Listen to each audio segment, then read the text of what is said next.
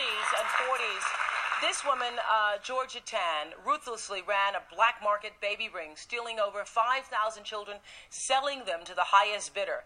My next guest suffered horrible abuse from the moment that Georgia Tann's gang kidnapped them at age five. They were swept into a dark world of torment. They were terrorized. Twin brothers, James and Thomas White, say that Georgia Tann is a wicked woman who ruined their lives. We're glad to have you join us.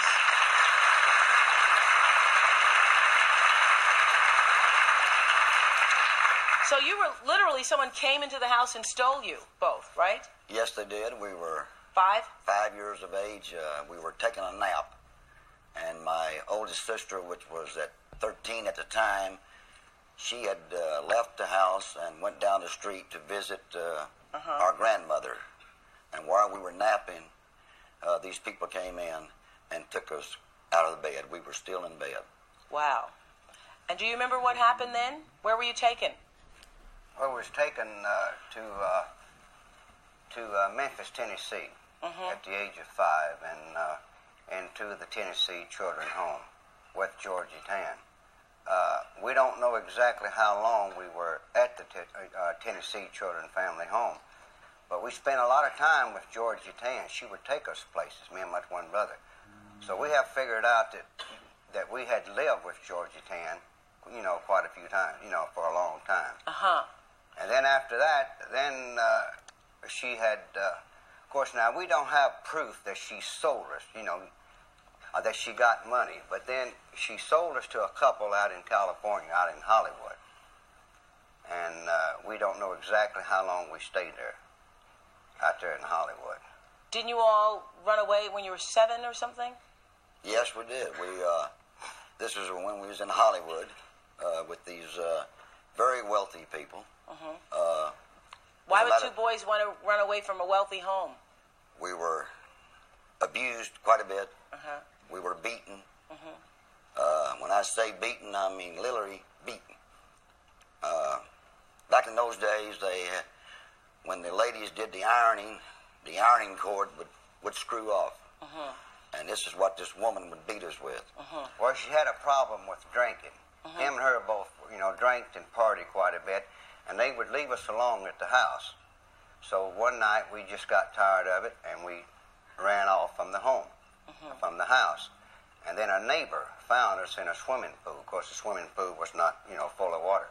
Found us in a swimming pool and we had marks. You were hiding out in a swimming yeah, pool. Mm-hmm. Mm-hmm. And the, uh, she found all the marks on us, and so she called the, the police. Then you got sent back to Georgia Tann? Yes. Uh-huh. Mm-hmm. And that's when the sexual abuse came in at the home. Mm-hmm. uh, I can remember me and my twin brother, we haven't talked about it up until about uh, three months ago, and then we got it out. We started talking about the sexual abuse. I remember laying on the floor with mm-hmm. blankets. I remember uh, kids with no clothes on. I remember the screaming and the hollering, and I remember them telling us to shut up. Now, these was not uh, young men or young ladies, they was adults. They was grown grown people that would touch us. Sexually abusing the children? Yes. Mm-hmm. Mm-hmm. They would touch us and hug us and kiss us. And they would put us in the uh, in, in the ways bed. That were not good? That's right. Mm-hmm. They would put us in a, in a big bed. I remember me and my twin brother in a big bed. And, and people just looking down at us while we was... And they had us to hug each other and to kiss each other. And, well... It, it just goes on and on. That went on for, you know, quite some time. Mm-hmm. Okay, so then were you put in another home? Yes, we was... Uh, S sold again, you think? Well, see, we was in two homes in Memphis, Tennessee. Ronnie, you want to take this? You need to come in. We are... Uh, and did you switch names every time? We've got so many names that... Uh, uh, We don't know what to call each other half the time. uh, but uh, we were uh, we were in the Tennessee Children's Home Society at fifteen fifty-six Poplar Avenue, and when Georgia Tann had too many children in that home, uh, she would loan the kids out. There was no room for them to sleep. Now, so was this her home? This was her home. This was the orphanage home. Yeah. She had a home, an estate outside mm-hmm. in the country. But she would, uh, she put us in the uh, Porter-Leath Children's Home there in Memphis, where she placed a lot of the children until she could find someone to adopt them. So what we know now is, is it really was a front for an orphanage home, and she was black marketing the babies. Yes, ma'am. Right. Hello, and welcome back to Waking Up with Mel, and this is episode fifty-four. Today we are going to talk about the pedophile and child trafficker, George, or Georgia Tann. Now, Georgia was not her birth name. Beulah George Tann. Okay, so Beulah stands for bride or married, according to the Hebrew definition. So Beulah George, let's talk about her or him. Now, Beulah looks like a dude.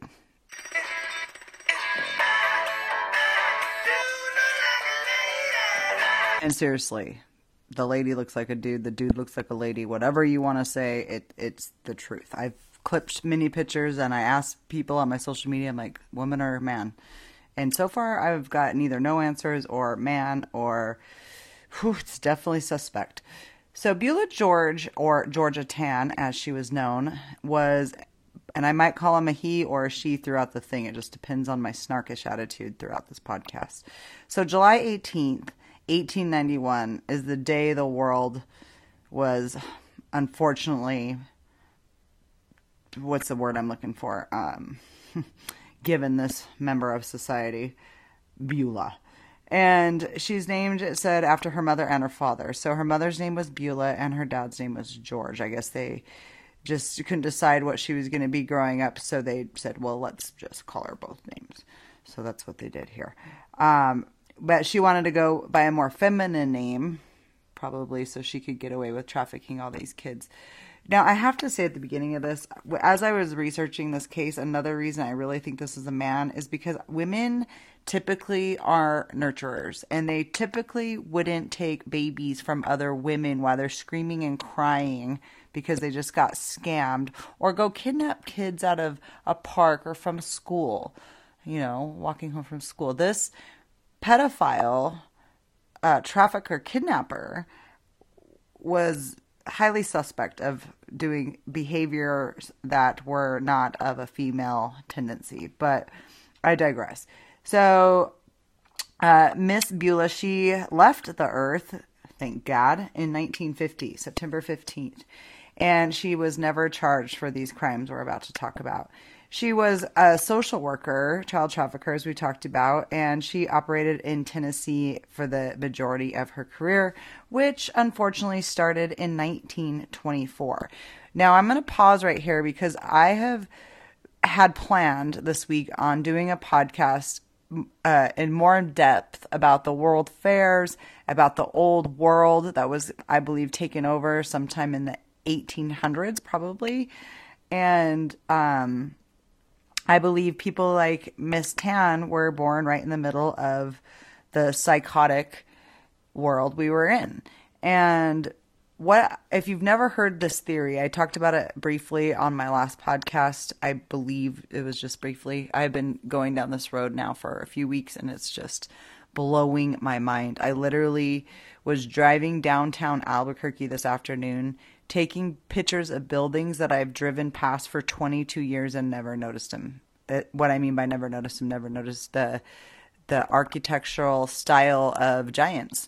So if you don't believe in giants, I don't know why, because they are biblical and they are historical. The first giant that most people might recognize is Goliath. He was in that fight with David and Goliath, the famous Bible story. But Genesis talks about the the giants. The Book of Enoch talks about the giants. And what I find very interesting about the giant race is they were half human and half angelic, right? So the angels chose, they call them the Watchers in the Book of Enoch, which I, I like that name because they were to watch out for us. But instead what they chose to do is they, while they were watching, they said, oh man, those chicks are hot. Let's go down and have some good sex with them. So they did, and they came and they had sex, and that led to, led to children, and children that they had were giants. And I can't even imagine the death that happened during childbirth bearing giants. I can't imagine all the, like, the ways they were. And according to the Book of Enoch, they um once they couldn't, you know, sustain on human anymore, then they went and had sex with everything. And that's why Noah's Ark happened, right? So in Genesis, it says there were giants before and after the flood. And many people are questioning how they got there after the flood. But I find it very cool that the word, there were giants on the earth, if that translates in Hebrew to in the earth. And so I believe the giant race probably hid in caverns in the earth while the flood was happening. And some of them probably didn't make it, and some, a few of them probably obviously did. So there was a giant race that has been around since biblical times, since Noah. Okay. So I believe from reading the Bible, and this is stuff I've overlooked for many years, that Solomon's temple, we all know that's real, and it was an incredible piece of work, art, right? These buildings that these giants and these uh, people from the Solomon days were artists. They didn't just build a building in twenty-four days. It took them years and years and years to build these buildings.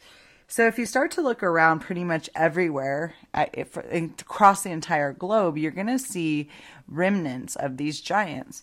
As a matter of fact, I was just learning about it. It's called the Citadel, and it's in the Grand Canyon. And it was discovered in nineteen oh nine, and they ended up closing this off to the public because they don't, for some, they don't want the public to know that God's real and that these giants are real. It's so weird to me.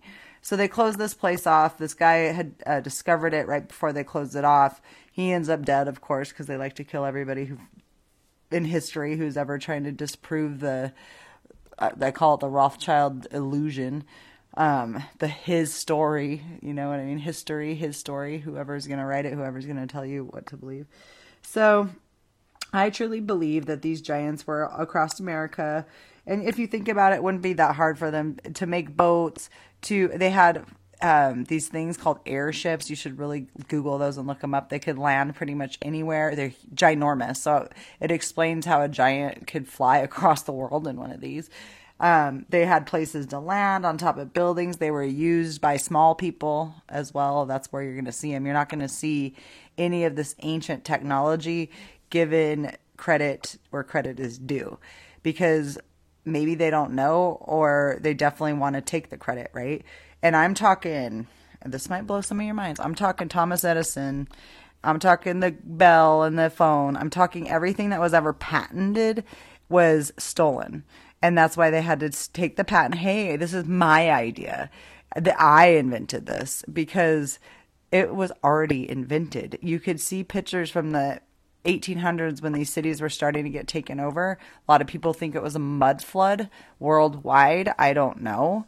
Um, I have no idea. I wasn't there, and I can't tell you. However, the reason we need to know and understand giants is because the knowledge that they gave to mankind was from the heavens. So it was supernatural knowledge. Now, they didn't know all of the supernatural wonders and signs of heaven, according to the Book of Enoch, but they definitely taught mankind, it uh, says in Enoch, how to beautify their eyelids, how to make swords, how to make tinctures of, um, you know, different roots, how to read the stars. So they definitely knew technology. It would be easy for them to build big buildings. When you start to really notice buildings in your city or your town, I don't care what country or state you're in, um, you will start to see this evidence, and you'll see enormous doorways that are now made smaller. You're going to see leftover huge antennas that some people try to say are flagpoles, but they're not. You're going to see domes on top of buildings across the globe. You're going to see, um, today when I was recording downtown Albuquerque, I saw some arms, like armor things. I can't remember what they're called, but they have just the armor of wherever people are from. So I'm going to do a little more research on that. But there, you'll start to just notice the, the evidence of the giants all over the place. And if the Smithsonian didn't hide everything, then we would be able to see more evidence. And that's exactly what happened in Arizona in the Grand Canyon. Is after this was discovered, uh, the Smithsonian was called in to bring more people to find, you know, discover it more. And then once they found crazy amounts of artifacts, they decided to close it off and shut down the dig and never let anybody go back. And if you try to go, they will send helicopters on your butt to make sure you don't go to where they don't want you to go. It's it's pretty insane how much they want to hide this. So somewhere around, let's say eighteen, I don't know exact date, but I'm just going to throw a date out there. Like, let's say eighteen twenty-ish. Something happened where there was a, a shift and a change, or I believe a lot of the giants were wiped out. Um, the ones that did exist, like, there were Native Americans, and a lot of times people think th- of these people as like Indians with barely any clothes and feathers on their head, and then we got the Pilgrims. But as I started researching and finding out all the names of the cities before they were changed, like New York was New Amsterdam, so that tells you the Dutch founded it. Um, you know, the Spanish came over to New Mexico and they took over many of the Native Americans here. And uh, living in New Mexico is a beautiful, beautiful state. And there's so many cool uh, leftover discoveries that the Native Americans left behind. But I also don't believe we understand fully the Native Americans, because as I was researching giants, I saw a map of Virginia where they saw a Sasquatch, which looked more like a man than a monkey. So now we have morphed history to be like, it's a big ape-looking thing. No, it's a big giant. Sasquatches are big giants that they've known about since sixteen oh nine. So around sixteen hundred, they started wiping out the native cultures more and more and more, right? And the Indians started getting wiped out. The um, Native Americans were starting to get wiped out. All the tribes were getting wiped out all over the place. And if you start to look back on history, you will start to see remnants of the giants throughout it. You'll, if you Google like world's largest man, they show you videos of nineteen fifties of this tall guy. And um, to this day in Amsterdam, and not not where all the tourists are, but where the locals are, there's a, a place where everybody's super, super tall, like giant size. So giants still exist to this day. I, I don't want to get into, are they half angel, half, I don't know. But I do know that the elites of the world, uh, well, the ones that think they're elite anyways, they love bloodlines and they're all about it. And that could be why. So when technology was being take, taken over during this time, there was, and all these tribes and everything getting wiped out, there was a mad amount of children that needed to be taken care of. And they're trying to say that, um, you know, these children need, needed their help and blah, blah, blah. But they caused these children to be orphans, in my opinion, by killing their parents. And as I've stated before, they took these once Um, temples that were these giants' temples, and they turned them into three different organizations. Well, many, but you'll see this definitely in old prisons. Look up old prisons from the eighteen hundreds in almost every city in America. They are gorgeous old buildings. So I believe they were taken over and turned into, their temples were turned into prisons, insane asylums, and college universities where they can indoctrinate those that they could indoctrinate. They took these kids, they trafficked them across America, as we talked about in my Orphan Train podcast, for almost one hundred years, seventy-five years, for documented sure. They trafficked kids around America. It's unbelievable to me. So meanwhile, on Coney Island, they have this uh, awesome amusement park that I believe was open for the way before uh, Coney Island was ever quote unquote founded. And that's another thing you're going to find is these cities and states, they are founded because they found them. They're not a main, they're not very rarely established. They're founded because they found them, or the buildings are founded in such a year. So I find that interesting as well. Anyways, so the whole point of me telling you all this is when Georgia Tann comes onto the scene to traffic children, kids have been already being trafficked all over the place for many, many years. It's nothing new under the sun. So Little Miss Georgia, or should I say Big Manly Miss Georgia, was born July eighteenth, eighteen ninety-one in Philadelphia. And as I said, her mom's name was Beulah Isabel Yates, and her dad was a judge, and his name was Judge George Clark Tan. Now, I think a lot of the issues it, with Georgia's life stems from her dad, maybe the fact that he made his son dress like a woman Or maybe it was a whole plan so she could traffic the kids. I don't know. But the first kid she ever trafficked, she was fifteen years old. Um, and she definitely had the help of everybody in charge in Tennessee at the time, including the mayor. We'll get to him. So she had an older brother. His name was Rob Roy Tan. And I believe he was also adopted by George's, by the Judge George Tann. So Judge George, of course, he was able to do whatever he felt like in the court system because he's the judge. So he got to take kids out of families since before Georgia was even born, or George, or whatever, whatever the name may be. So it's reported that he had a domineering personality and he had aspirations, quote unquote, of his daughter becoming a concert pianist. And being at the beginning at the age of five, he put her in piano lessons. And that continued all the way until she had a chance to say no more. Uh, she wanted to be a lawyer. And at the time, supposedly, women weren't allowed to be lawyers. So she wasn't able to seek or fulfill her her um, dreams as being a lawyer, but she did, as as I remember reading, complete the bar. So she never practiced, but what she did practice, she, no wonder she needed some lawyer skills. Another thing I find very interesting about Miss Georgia is that she attended many colleges. So she went to Martha Washington College. I believe that's an all-women's college. And she and she graduated with a degree in music in nineteen thirteen. And then she took courses in social work at Columbia University in New York for two summers. Um, but she also, like I said, she passed the bar exam, and she did that in Mississippi. But according to the stuff you can read about her, it says that her dad did not want her to practice law. And she did not want to get married. And she had what's called a Boston marriage.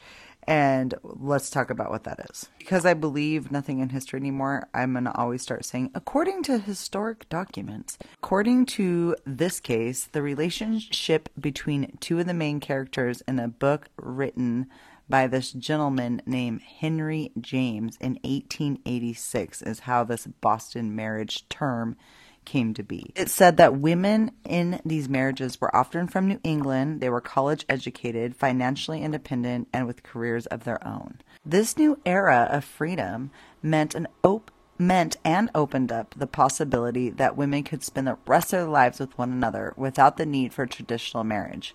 Many of these women formed intense, lifelong, committed relationships with one another as a result. However, class constraints meant that most women in this time were still expected to marry and have children, no matter what their sexuality was.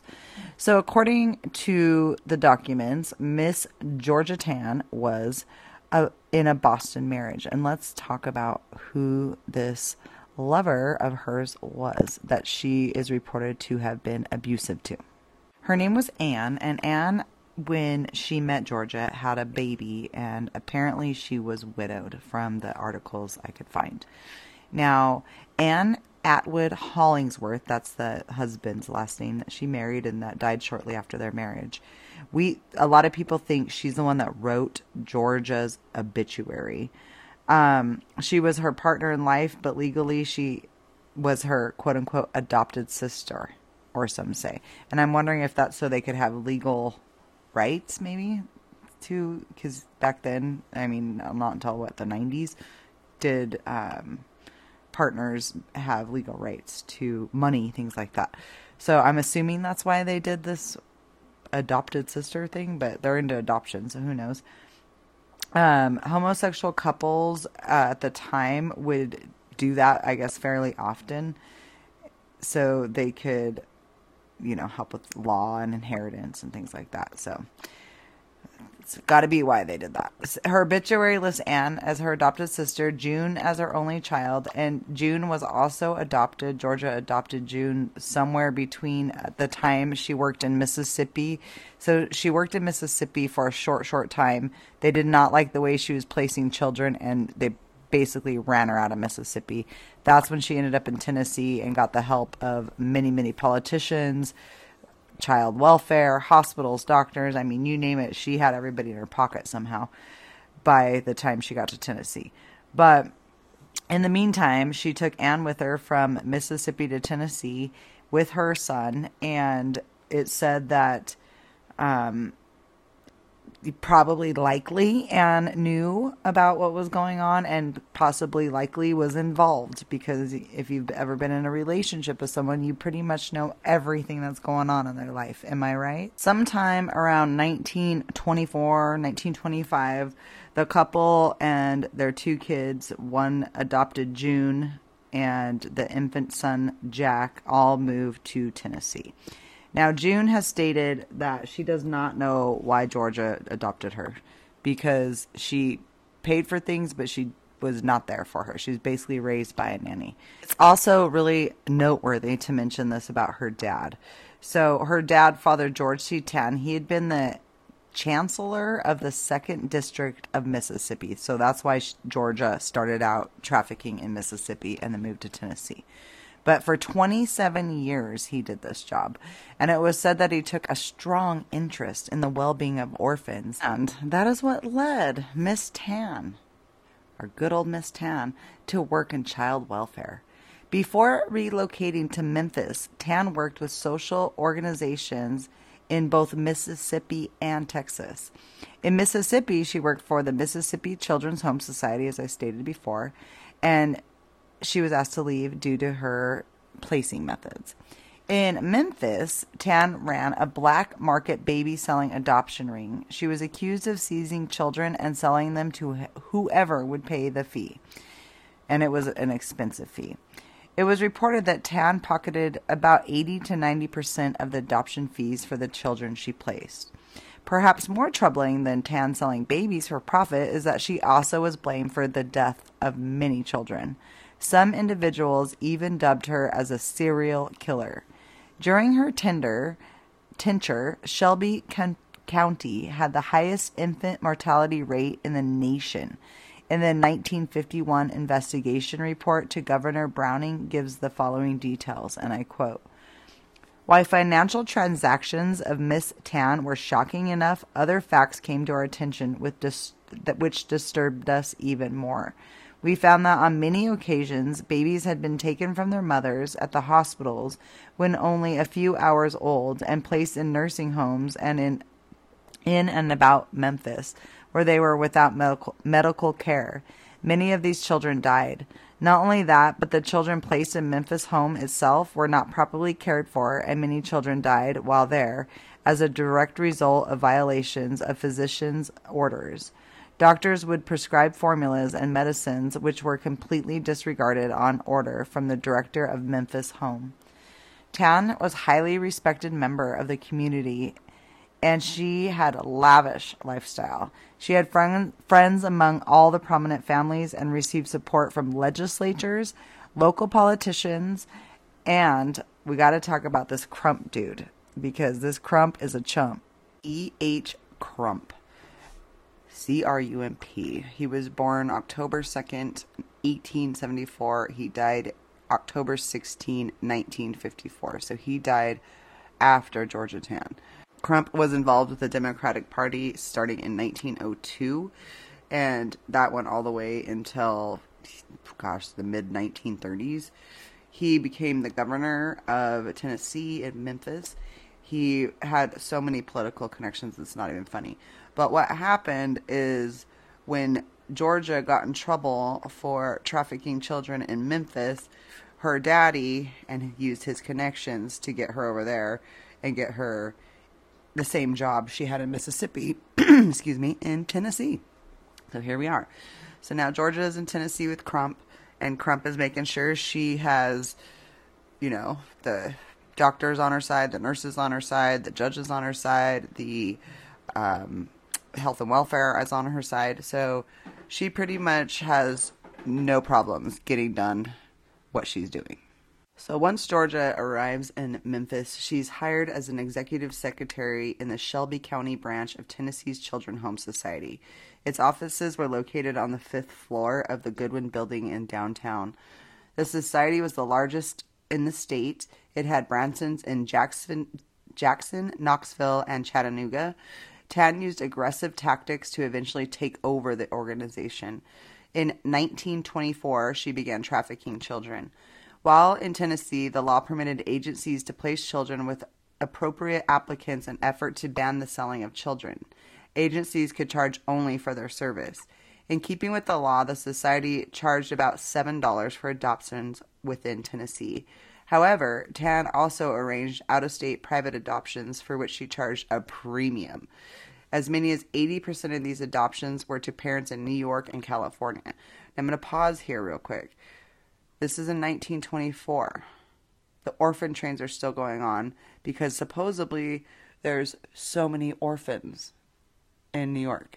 So, for whatever reason, parents don't need kids shipped over to New York. Adoptions such as Mississippi, Arkansas, and Missouri could be arranged for seven hundred fifty dollars. Records indicate that between nineteen forty and nineteen fifty, the agency placed three thousand children in just two states. A time when adoption in Tennessee cost seven dollars. Some adoptions brokered by Tann cost as much as five grand. Alma Watson and Regina Warner were both uh, Tann's workers, and they made a trip every three weeks with four to six babies in tow. So she did not do this stuff alone. Walton to California and Warner to New York. They would rent hotel rooms where they would meet with prospective adopted parents, most whom were wealthy. Each couple would pay seven hundred dollars in a check made out to Georgia Tann. Additionally, Tann might charge prospective parents for background checks that she never pursued, air travel costs and exorbitant rates, and adoption paperwork at five times the actual cost. The state of Tennessee itself contributed sixty-one thousand dollars a year to the agency, with thirty-one percent of that money going towards Memphis branch. Profits were kept in a secret bank account under a false corporation name. It is alleged that she pocketed eighty to ninety percent of these fees from these adoptions for her own personal use. Oh, this Georgia. She also failed to report the income to either the society's, society's board or the I R S. Okay, so she's just a great chick.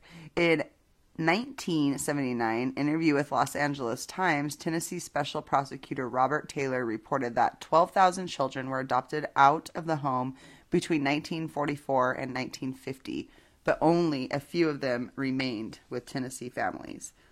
Notable personalities who used Tann's services include actress Joan Crawford, with twin daughters Kathy and Cynthia. They were adopted through this agency. And Joan Crawford, if you don't remember, is the one they made the Mother Dearest movie about, because she was psycho and would beat her kids with, with uh, hangers. If they don't use wire hangers, that's what I remember about that psycho.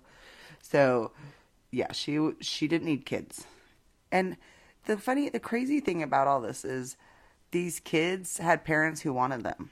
They were literally stolen off playgrounds. It, we'll get there, but it's just, we'll get to some of these stories. So Joan Crawford got her twins um, through the agency. It says, while daughter Christina Crawford and son Christopher were adopted through other agencies. So we got more than just this one going on, which if you guys have never heard of baby farms, those are going on at this time as well. So let's talk about what that is. Baby farming was a common practice for people to make money off of babies. And yeah, our history is so black. So baby farming is is historical practice of accepting custody of an infant or child in exchange for payment in late Victorian Britain and less commonly in Australia and the United States. If the infant was young, this usually included wet nursing, breastfeeding by a woman that's not the mother. Some baby farmers adopted quote-unquote children for lump sum payments, while others cared for the infants for periodic payments. Yeah. So, though the farmers were paid in understanding that the care would be provided, the term baby farmer was used as an insult and improper treatment was usually implied. By eighteen seventy, people were catching on to these baby farmers, and it's said that the Times uh, concluded uh, in, like undercover investigation about this. And it says in the magazine, quote, "My conviction is that children are being murdered in scores by these women, that adoptions is only a fine phrase to slow the sudden death." Spurred by a series of articles that appeared in the British Medical Journal in eighteen sixty-seven, the Parliament of the United Kingdom began to regulate baby farming in eighteen seventy-two with the passage of the Infant Life Protection Act of eighteen seventy-two. So uh, baby farmers were just another way that women would get money for babies, and then they wouldn't really care what happened to the baby after they got the money, unfortunately. So yes, there are evil women since the nineteen eighteen hundreds, probably since the beginning of time. But a majority of women are nurturers, in my opinion. Another famous person you guys might know is this wrestler named Ric Flair. He was adopted through the agency by June Allison and Dick Powell. And we have a New York governor, Herbert Lehman, who signed a law sealing the birth certificates because guess who got a baby from the Tennessee? Yeah, you guessed it, Herbert.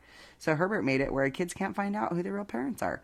And he did this in nineteen thirty-five. I'm sure there are many more famous people that have adopted children that probably to this day don't even know they are adopted through this agency or whatever other agency was doing stuff like this. So Georgia, she didn't have just one way of procuring these kids. She used multiple ways. So we're going to start talking about what she would do here. So one of her number one ways was pressure. She would pressure these parents. Um, she would do that by threats of legal action, or she would dupe or co- coerce these parents. And mostly, almost one hundred percent, these were poor single mothers, to turn to the children over to the custody. So that she was like, if you just turn your kid over and we'll help you out, uh, you, we'll, we'll take care of you. No worries. Well, here's what really happened. Anne Sipple, one of Tann's victims, described her as a stern-looking woman with a close-cropped gray hair, round wire glasses, and an air of utter authority. Tann also arranged for taking the children of born to inmates at the Tennessee Mental Institution. Okay, now I got to pause here. There, there was a gal that was at the Tennessee Mental Institution that was giving babies to Tann supposedly every year. So what we call those are breeders. Yeah, they have women that they literally get pregnant so they can take their kids, and they do that to this day. So everything that they do to this day, especially within the Democratic Party. Have you guys heard that thing where she, that lady's talking to Trump? I'm going to play it actually real quick. It deserves being played right now. About QAnon. It is this theory that uh, Democrats are a satanic pedophile ring and that you are the savior of that. Now, can you just once and for all state that that is completely not true, so and that disavow QAnon in its entirety? I know nothing about QAnon. I just told I you. I know very little. You told me, but what you tell me doesn't necessarily make it fact. I hate to say that. I know nothing about it. I do know they are very much against Uh, pedophilia. They fight it very hard, but I know nothing about it. They believe it is a satanic cult run by the deep state. Let me just tell you, what I do hear about it is they are very strongly against pedophilia, and I agree with that. I mean, I do agree okay. with that, and I agree but with it. But there's not a satanic uh, pedophile cult. I have no idea. I know you don't know that? that? Okay. No, I don't know you that. Just neither, this neither week. do you know that. Okay. If you are familiar with my podcast, then you've heard my stories about the Vanderbilts and all the crazy things they do with kids that they procure. Um, I'm starting to realize they just did this through adoption agencies like this. They would make a phone call and they'd have a baby show up like Amazon. It's insane. So because parents don't typically just give up their children, you know, mothers typically want to keep their children even when they're poor and in bad circumstances because, you know, we make it. We make it through. So what she would do with these inmates at Tennessee Mental Institution, she would um, take their kids. To meet the demands, she resorted to kidnapping. So not only did she take kids from mental institutions, women who, can you imagine how more mental that would make you? Every single year you're having a baby and they take it from you immediately.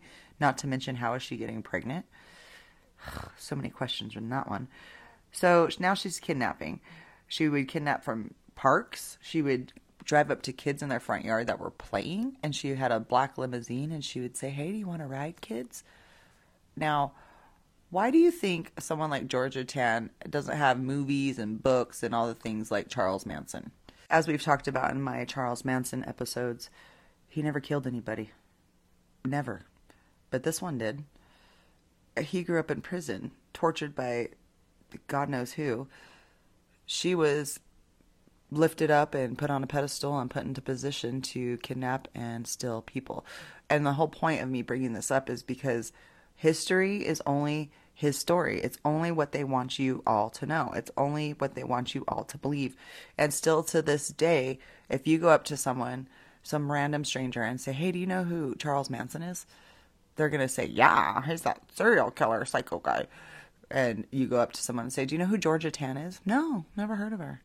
That's how pathetic our history is. Everybody should know who Georgia Tann is, because this should never be repeated. But you know what's happening? The Democratic Party, who was involved in this since nineteen hundreds, is still involved in twenty twenty-three. And not only do I believe they're a six satanic pedophile ring, I believe they've been one since the nineteen hundreds or before. And yes, I do believe Republicans are involved just as much as Democrats at this point, because there's one party. I've told, said that a thousand times. There's the New World Order, the people that are all about this crazy crap, and then there's people that have no idea, and then there's people that do have an idea, and they're trying to fight for their countries. That's about where we're at right now. And that's why we got to expose people like Georgia Tann every second and every chance we get. There are many, many awful things that Georgia did, and we're going to talk about a few of them, and then I'm just going to play some testimonies from some of her um, survivors, victims. So one of the things she would do is if a parent signed up for health and welfare, she would have the health and welfare agency send a car over and basically pick up those kids. And the mom would sign a paper thinking she was getting help for her kids, but really she was signing over her rights. And each time I would say the mother would go, I mean, can you imagine three kids? You love these kids. You've bonded with these kids. They're your kids. And then this evil woman comes and steals them, and you have literally zero you can do about it because you signed a piece of paper. Three people tried to kill Georgia, and all three backed out because she was so intimidating and scary, or they were they had more morals than she did, and they didn't want to kill her. Um, it was also said that if a baby was loud or obnoxious to Georgia's ears, she would just hang them by their wrist in the laundry chute until they died, or um, there, or the closet by a hanger. So she just liked hanging kids up if they bu- if they bugged her. One story I read, it said that parents came to adopt a little boy. Georgia was holding the boy, all happy about the boy. And they heard this light crying, and they went and looked. And it was a thirteen-day-old baby with her tongue tied to the bottom of her mouth and severe um, rashes all over her. So, because she was allergic to the cow's milk she was being fed at day thirteen of her life. So the parents adopted her and basically saved her life. Um, if these parent, if these kids didn't get adopted to the elite right away, their fate was not good. Many of these babies have unmarked graves. They use local crematoriums to burn the babies' bodies because you've got to get rid of the evidence. This lady needs a definition of a word because sick doesn't quite cover it.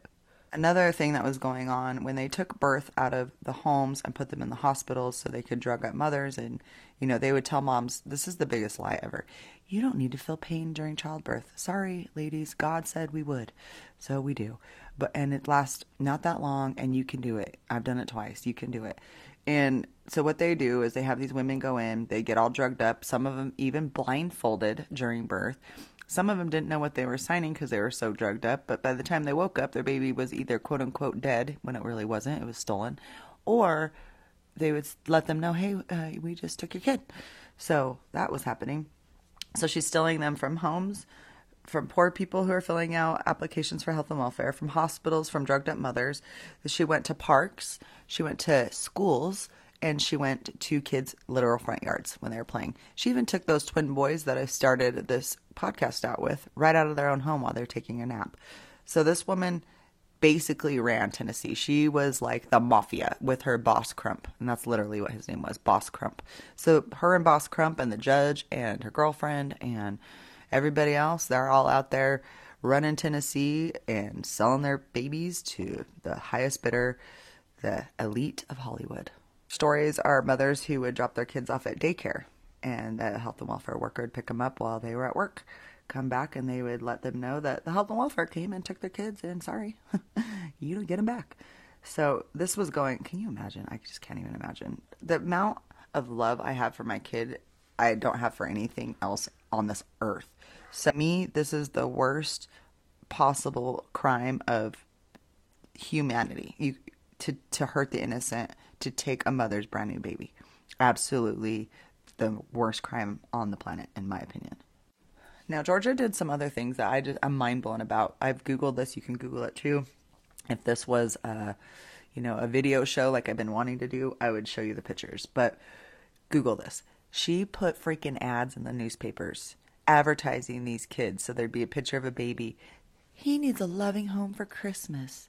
These two want to be taken for Thanksgiving. And she would forge like their ages because people wanted younger kids. So that tells me if you're putting newspaper articles in the paper, then you're also tied in with the local papers, right? Because they're full page ads. They're not just some little ad in the paper. They're full page ads with these babies. Children in Georgia's care were reported to have been neglected, physically abused, and sexually abused by Georgia and even murdered. They had no housing facilities. The society held children awaiting placement in public facilities and foster homes. In the nineteen thirties, Memphis had the highest infant mortality rate in the nation, largely due to Tann. In nineteen forty-three, a wealthy businessman donated the mansion at fifteen fifty-six Poplar Avenue to the society. So now she's getting houses donated to her. The office... The office and intake rooms were put on the bottom floor while the nurses were upstairs. Now, let's just address this real quick. Even though they wore nurse, nursing outfit and uniforms, they were untrained and they were even substance abusers. Some of them were even prisoners. And the children were frequently sedated, and those who were difficult to place were allowed to die of mal- malnutrition. So they just, it was literally worse than a dog pound over here with stolen children. Tann regularly ignored doctors' recommendations for sick children, denying them care for medicine, even if they had syphilis or S T Ds. Uh, she would just let that continue on until they were dead, which often led to death from illness such as di- even diarrhea these kids were dying from. Some of her victims were known to be buried in Elmwood Cemetery in Memphis, Tennessee, and other children were never accounted for. And the exact number of the deceased children remains unknown, with estimates about five hundred or more due to mistreatment. five hundred children. And she has no press, but look at Charlie Manson. Killed nobody, and everybody knows who he is, but not anybody. Nobody. I've asked twenty people, do you know who Georgia Tann is? And every single person, nope.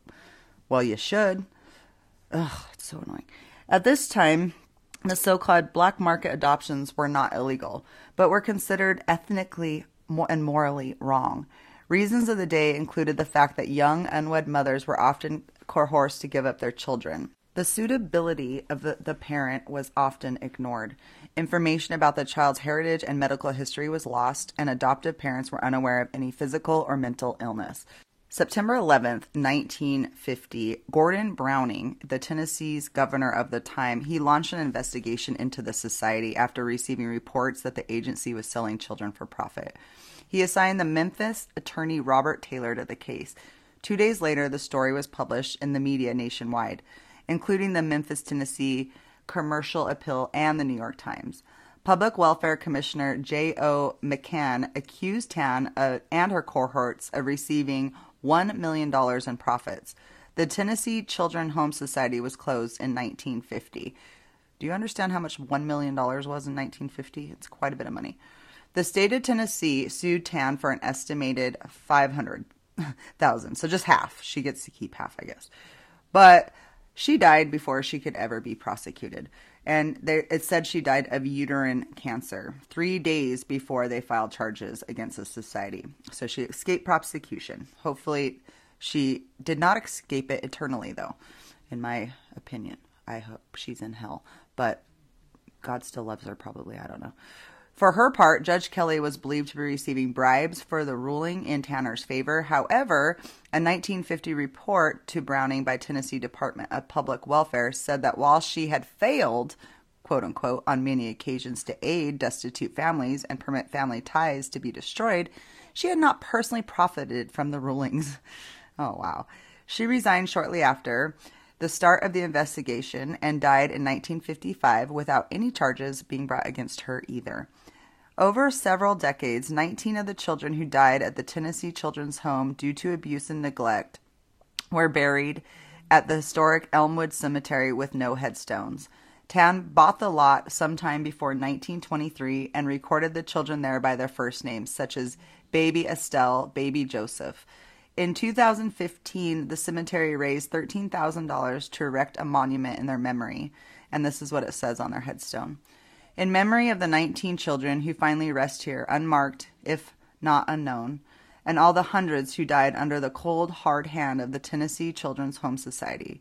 Their final resting place unknown, their final peace a blessing, the hard lesson of their fate, changed adoption procedure, a law nationwide. There are stories about Georgia Tann on Random Episodes nineteen eighty-nine Unsolved Mysteries, which I cannot find any clips of.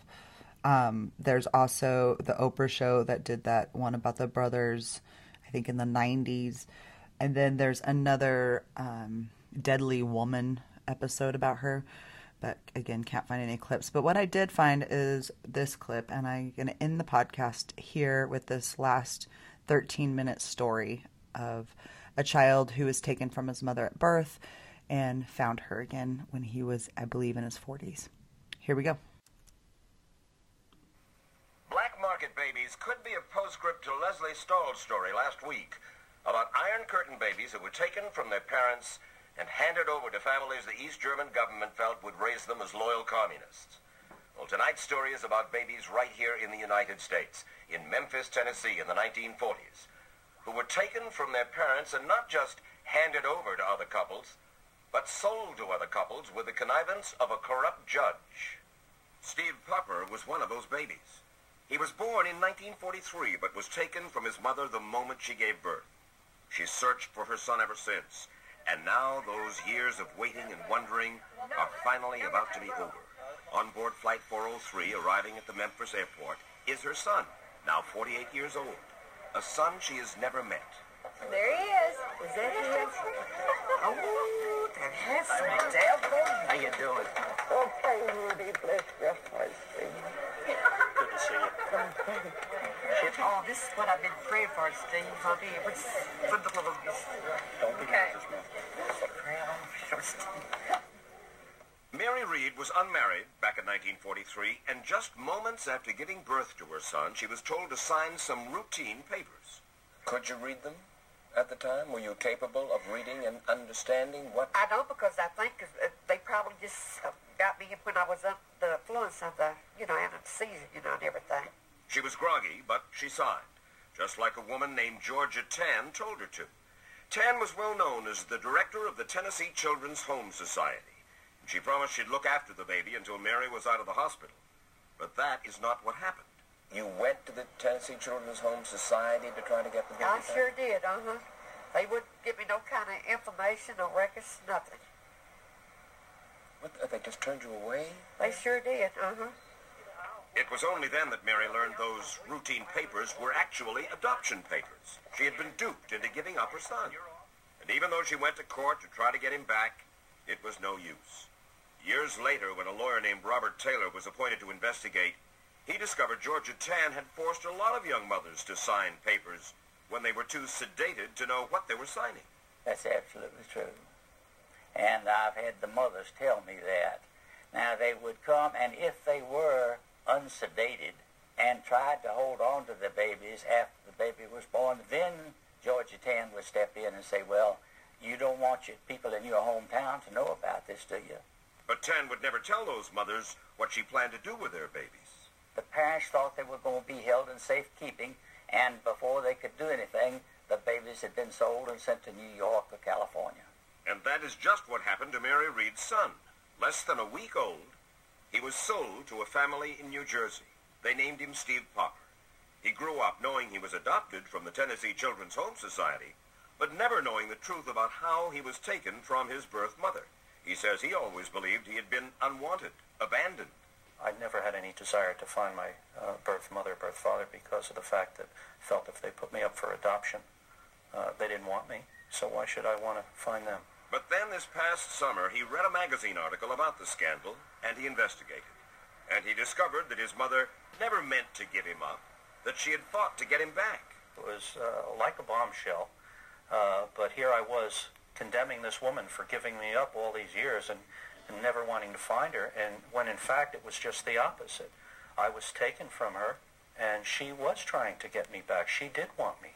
That discovery led Steve Popper to search and search. And finally, he was able to learn his birth name, and then he found his mother. I got her on the phone, and she said, "Oh, honey, I've been waiting for this day all my life. Ever since you were born, I've been waiting for this day." And he said, "Mom, said I get a chance, says I'm going to get down there and, you know, see you the first chance I get." Oh, I never tell you, I was just crying and shaking all over. It was so excited. At a house decorated with yellow ribbons, Steve Popper was welcomed home.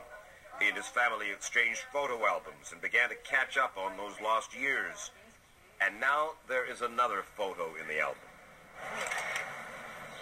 Thank you. Thank you. For one family, a happy ending and a new beginning.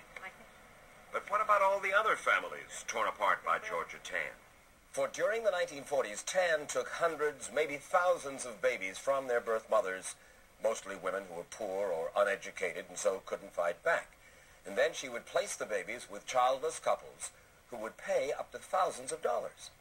Tann told those parents the money was just to cover expenses. But in truth, most of the money went into Georgia Tann's pocket. Tann printed slick brochures to advertise the children. At holiday time, she'd plant newspaper stories offering Christmas babies available for adoption. She shipped babies from coast to coast on late-night flights and then would distribute the babies to waiting parents in the lobby of a hotel like the Biltmore in Los Angeles. She provided children to Hollywood celebrities like June Allison, and Joan Crawford got her twin girls from Tann, too.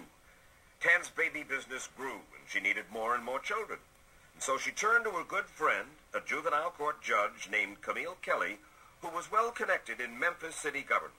She had a stooge down in the welfare department when someone would apply for uh, assistance because of they'd lost their job. This person would get their name, he'd get in touch with uh, Camille Kelly. Camille Kelly would send a deputy out, pick them up, take them back, award custody to Georgia Tann, and Georgia Tann would sell them. They were gone before you could do much. Tann seemed to care little about the qualifications of the adoptive parents. Many were abusive. And she also cared little about conditions in her own orphanage, for despite the publicity photos, medical care there was almost non-existent. During an epidemic of diarrhea, more than forty babies died. But the adoptive parents knew nothing of the conditions at the home, nor for that matter just where their babies were coming from. There was an inmate up at the Western State Hospital for the Insane that had babies just every year. No one knew who the father was or the fathers, whether they were other inmates or whether they were in attendants. But she placed them out as being healthy children. It was Taylor's investigation in nineteen fifty that put Georgia Tann and the Tennessee Children's Home Society out of business. Georgia Tann died just as the results of the investigation were being made known.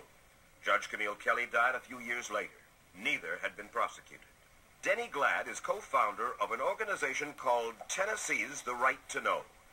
She helps adoptees track down their birth families. She says nothing was ever done for the parents who were robbed of their children. When they found that things were awful and that it was wrong, and Georgia Tann was proven to have indulged in fraudulent and destructive enterprise, they simply closed the books. Closed them up. Hid it away. Closed them up, sealed them up. From shame, from cover-up, from... As much as anything, uh, to keep from having to admit that it ever happened. These days, Denny Glad can be found combing through old documents in libraries and courthouses around Memphis. With the few records that have now been unsealed, she has helped hundreds of adoptees, like Steve Popper, whom you met earlier, helped them to find the truth about where they came from. When we caught up with her, she was on her way to Memphis Juvenile Court with a woman named Pat Slaughauer, another victim of Georgia Tann. We joined Pat on a journey to find her roots, and at the court she saw for the first time the records that answered some of her questions. It's your mother's handwriting. Oh my gosh. Pat learned that she'd been one of four children growing up in a stable home, a loving home. But Judge Camille Kelly had deemed her parents to be unfit and simply took the children away, turning them over to Georgia Tann for adoption. Pat found some letters, wrenching letters, written by her mother, begging and pleading for her children. One particular excerpt was um, my mother trying to see us children at Christmas time, and you just know she never got to see her children at Christmas. Pat was nearly four when she was taken from her parents. Her brothers and sister were split up, too. Why didn't they keep a couple of sisters together, in my case, and a couple of brothers together? Those two brothers were eight and a half and five and a half. They were very aware that they were missing one another.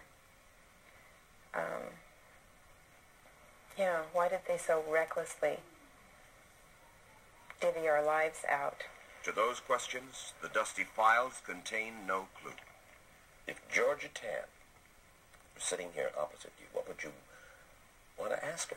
The one thing that keeps running through my mind is, how could you have done that?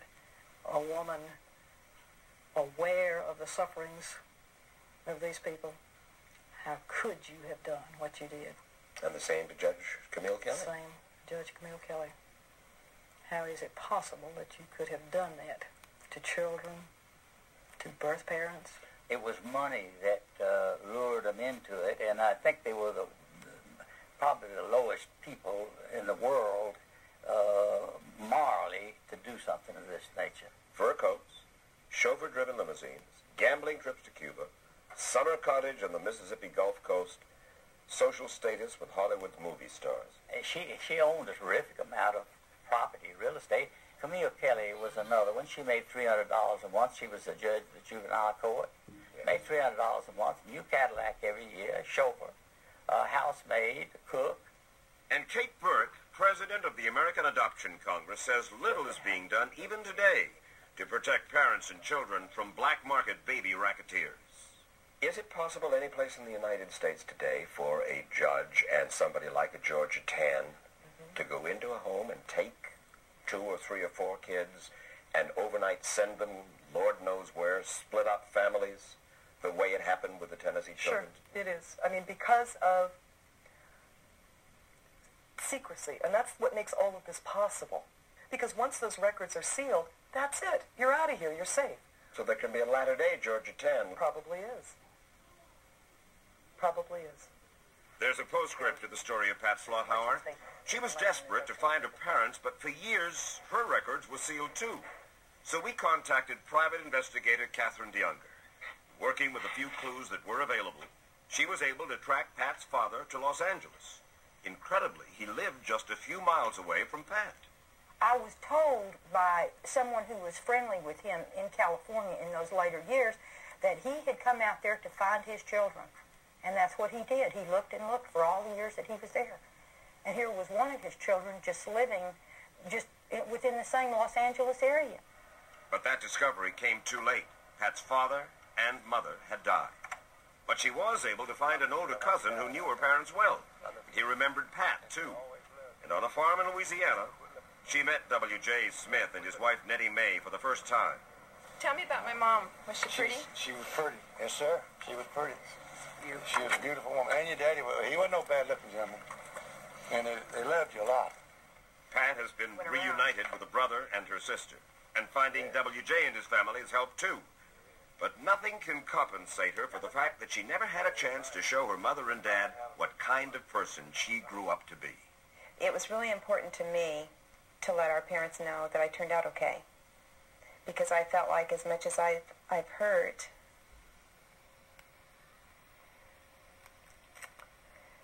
I feel like they've hurt too. So, my gift to them would be I'm, I'm a very successful businesswoman, I feel. Something to be proud of. Instead of the stigma of what they've lived with. It's your mother's right there. For Pat Slaughauer, like a lot of children torn from their parents by the Tennessee Children's Home Society scandal, the answers have come too late. Oh, I wish I could have met her. Oh, you loved her. I know. Chances are there are thousands of men and women looking in right now who know that they were adopted through the Tennessee Children's Home Society, but who are learning for the first time what really happened there. And they must be wondering, was I willingly surrendered by my mother as a lot of babies were? Soon after Georgia Tann, there was another gentleman by the name of Hicks, and he was He was in business, too, from nineteen fifty-two to nineteen sixty-five in Georgia. And this guy's story is pretty dark. So I'm going to leave you with one clip, and we're going to pick up next week with a podcast about this this guy in Georgia that picked up right after Georgia. Georgia Tann. Isn't that funny? Georgia Tann dies, and then in Georgia, we have this Doctor Hicks who's doing illegal abortions and stealing babies from mothers and selling them out of the back door of his clinic. So again, we'll leave you with a little clip, and we're going to definitely say a prayer over this. And the exposure that's, because this is still happening, you guys. If you think this is not happening, it's still happening. It's unbelievable to me how long it's been happening. I did not realize they've been trafficking our kids since the early eighteen hundreds. I had no idea. And I bet you didn't either. So here we are learning real history together. And maybe all of our jaws are on the ground. So we'll pick them up with a prayer. And here's a little story about Mister Hicks. More than sixty years since the illegal adoption started, and more than twenty years since the news was broadcast nationwide. But tonight in Georgia, there are still hundreds of people looking for answers. They are among the Hicks babies. This is actually happening. This is unreal. Melinda Dawson hopes a D N A sample can help solve a decades-long mystery. Okay. I want to know who I look like. I want to know how my sons got so tall. I want to know if my sons look like their grandfather. Dawson is one of hundreds who say they were victims of Doctor Thomas Hicks. Hicks, a family physician who performed illegal abortions in the fifties and sixties in McKaysville, Georgia, also delivered babies and sold them to couples in off-the-books adoptions. Dawson says in nineteen sixty-two, her adoptive parents paid one thousand dollars for her. And they were instructed to come down, come through the front door, pick the baby up, and leave through the back door, and, and go home immediately. Doctor Hicks lost his medical license in nineteen sixty-four and died in nineteen seventy-two. The medical records from his clinic were never found. Uh, did you come to get D N A? That's why Dawson organized new D N A testing this year. Using more precise analysis, she believes can lead to family matches. Paul Payne was adopted in nineteen fifty-two. He's been searching for his biological family for decades. We just want to know things like medical history. Where did we come from, you know? Who was our dad? Who was our mom? Like other adoptees, all he's uncovered is a birth certificate he believes Doctor Hicks falsified. He put the adoptive parents down on the birth certificate as the natural parents. And that pretty much sealed our, our fate as far as trying to find our roots. Hicks' granddaughter defended the doctor to C B S News. She says he was just trying to find families for unwanted babies. But that explanation is not enough for Dawson. After the D N A test this summer failed to turn up more matches, she's calling for another round soon. We're in our fifties and sixties now, and this is this is it. This is our last shot. Father God, I thank you so much for exposing this truth, even though it's been far too long. And I just pray, Lord, that every single person that's searching for their roots finds answers and finds the truth. And maybe someone listening to this today will find out more answers about their own life. I pray, Lord, over this entire world that complete exposure happens, and it happens soon. I pray that we start to unite as a people and stop fighting over things that um, are the truth.